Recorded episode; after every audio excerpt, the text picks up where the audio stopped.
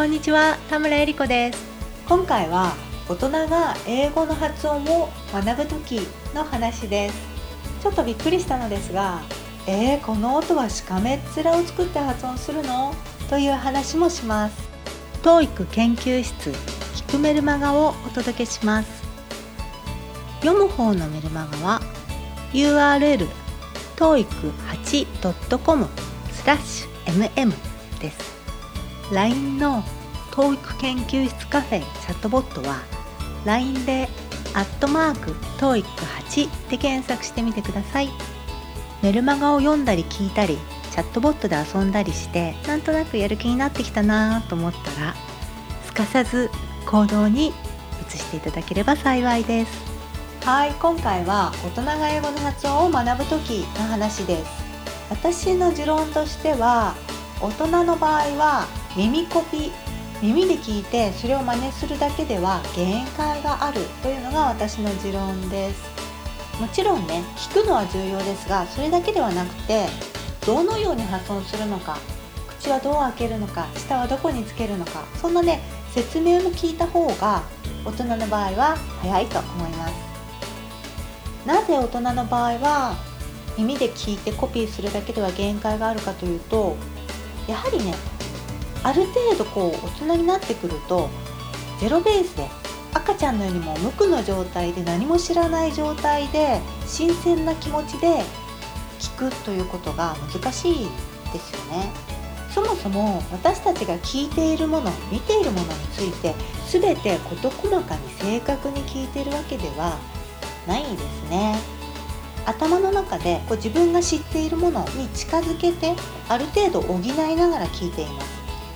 耳だけでなく目で見て何かを認識する時も同じです。例えば漢字を読む時私たちが漢字を読む時にすごい画数が多い。例えば頭という漢字とか顔という漢字を読む時に一画一画事細かに見てないですよね。パッと見てあこの漢字知ってる。頭っていう漢字だ。顔っていう漢字だ。と知っているものに照らし合わせて認識してるわけです。全部ね事細かに全体の形を見ているわけではないですよね。これは人の顔も同じでだから髪切ったことに気づかないという話もありますがそもそもねヘアスタイルにそれほど興味がなければこの人の顔だけパッと認識しているわけで全体を事細かに見てるわけではないですよね。なぜかというともう赤ちゃんのようにゼロベースで全てを事細かに観察しよう全てをゼロベースで新鮮な気持ちで聞こうとすると情報量が膨大になってデータ量が膨大になってその情報処理しきれないわけです。ですからね私たちの脳は省エネで何かをこう知っているものに引き寄せて見たり聞いたりしたものを認識するようにできているわけです。例えば動物を表す単語ありますよね。英語の単語。何でしょう。アーナモですね。アニマルこれはカタカナで書くとアニマルって書くので日本人の大人の場合この単語を聞く時にどうしてもアニマルに寄せて聞いてしまうんですね。アニマルの「に」に当たる部分の英語の音の母音はあいうえおの「い」に近い音だと思ってしまいがちです。それでそう思ってるからそう聞こえてしまいがちです。しかし実際には「アニマル」アニマル「い」ではなくてどちらかというと「あ」と「う」の中間のような曖昧な「う」「う」「う」こういう曖昧な口に力を入れてない状態でちょっとだけ口を開けて発音した音。この音なのです。ですがねアニマルっていうカタカナ語があるために大人の場合はどうしてもこう知っている知識に近づけて聞いてしまうので耳だけでコピーするのはすごくね難しいと思いますやはりどうやって発音するのか。言葉で説明されたり発音記号を見たりしてその発音記号を読める場合はね。そこで初めて気づくことも多いと思います。私の場合はどうだったかと言いますと私も中学生から英語を始めたので耳コピには遅い年齢だったと思うんですね。12歳ぐらい。13歳ですかね。今考えても良かったなと思うのは当時ラジオで英語講座を聞いていたのです。でその中で週1回ぐらいかな発音記号を説明してくれるコーナーがありました。口の中の絵も書いてあってそれでこの音はこういう風に発音しますって先生が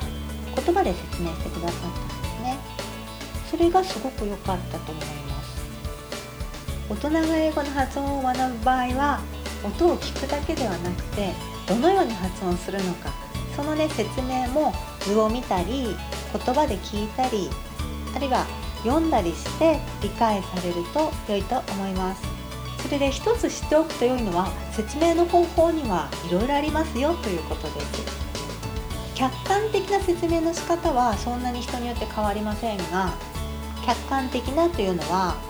例えば下の先は下ってベロねベロの先は下の歯の裏側の上の方につけてください。とかね。ギュッと押し付けてください。とか軽くつけてください。そのような客観的な説明の場合は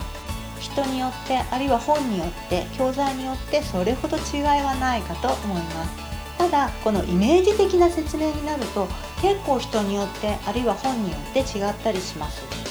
そのイメージを使った説明というのは例えばね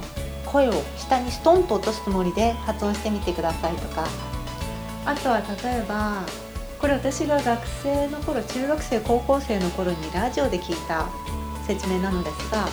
こう上顎にねおにぎりの海苔が張り付いたとしてください。でその張り付いたのりを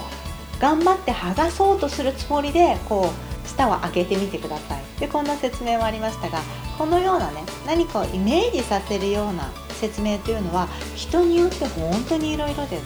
それでいろいろあるのでひとまず聞いておいてで自分にとってピンとくるものを採用してみればいいと思います。あの先生とねこの本と説明が違うじゃないかとか言わずに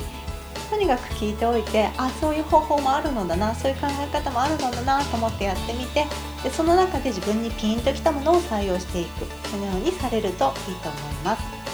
ここでちょっと小話というか面白いことがあったのですがある音の発音をねしかめっ面をして発音しましょうという記述を読みました。最近ちょっと調べたいことがありまして英語の発音の方をね手当たり次第目を通すということをしています。その中である古い本の改訂版を読んでいたんですね。それかなり古い本でその元の本はね1984年って書いてありました。私が読んだのは新しい本でしたが元の本は、まかなり古かったわけです。それでその本の中で Apple の「あ」ですね。あのアルファベットの A と E をくっつけたような形の発音記号の発音ですあこの音についての説明がしかめっ面を作り口元を強く左右に引いてと説明があったのです。それで口元をね強く左右に引くは分かりますがこのしかめっ面ってどんなのだろうと思ってちょっとでネットで検索してみました。しかしねこれ出てきませんでした。まあ、で考えてみたらそれもそのはずで1984年というと日本でインターネットの元ができた年だそうです。1984年10月東京大学慶應義塾大学東京工業大学この3大学を接続する形でインターネットの赤ちゃんが誕生したわけです。日本にね。だからもうインターネットというより何でしょう。今でいうと専用回線で3つの大学を結んだというようなイメージだと思います。このような時代ですから当時の発音の説明方法がどうだったのかっていうのはちょっとネット上には残ってないですね。それでしかめっ面ってどんな顔かっていうと私にとってのイメージは眉を寄せるというイメージだったのですがで眉は多分ね発音には関係ないと思うんですね。しかめ面とかこの表情っていうのは文化によって異なりますよね。で当然時代によっても異なるわけです。ですからねもしかしてその1984年当時のしかめ面というのは何かこういう顔だというコンセンサスがねあったのかもしれないです。私はちょっとわからないですがそれがこのね「アポの「あ」の音に何か近いものがあるのかもしれないです。これもしかして何かご存知の方がいらっしゃったら是非教えてください。興味あります。というわけで今回は大人が英語の発音言語の発音を学ぶ時は耳で聞いて真似をするだけではなくて是非どのように発音するのか発音の仕方の説明を聞いたりそれからね口の中の図とかねそういうのを見たりして是非その発音の仕方も合わせて学んでいくようにしてみてください。それでは今回はここまでです。お聴きいただいてありがとうございました。教育研究室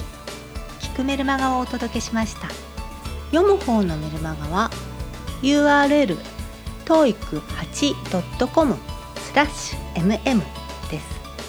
LINE の TOEIC 研究室カフェチャットボットは LINE でアットマーク TOEIC8 で検索してみてください。メルマガを読んだり聞いたりチャットボットで遊んだりしてなんとなくやる気になってきたなと思ったらすかさず行動に移していただければ幸いです。最後までお聴きいただいてどうもありがとうございました。それではまた。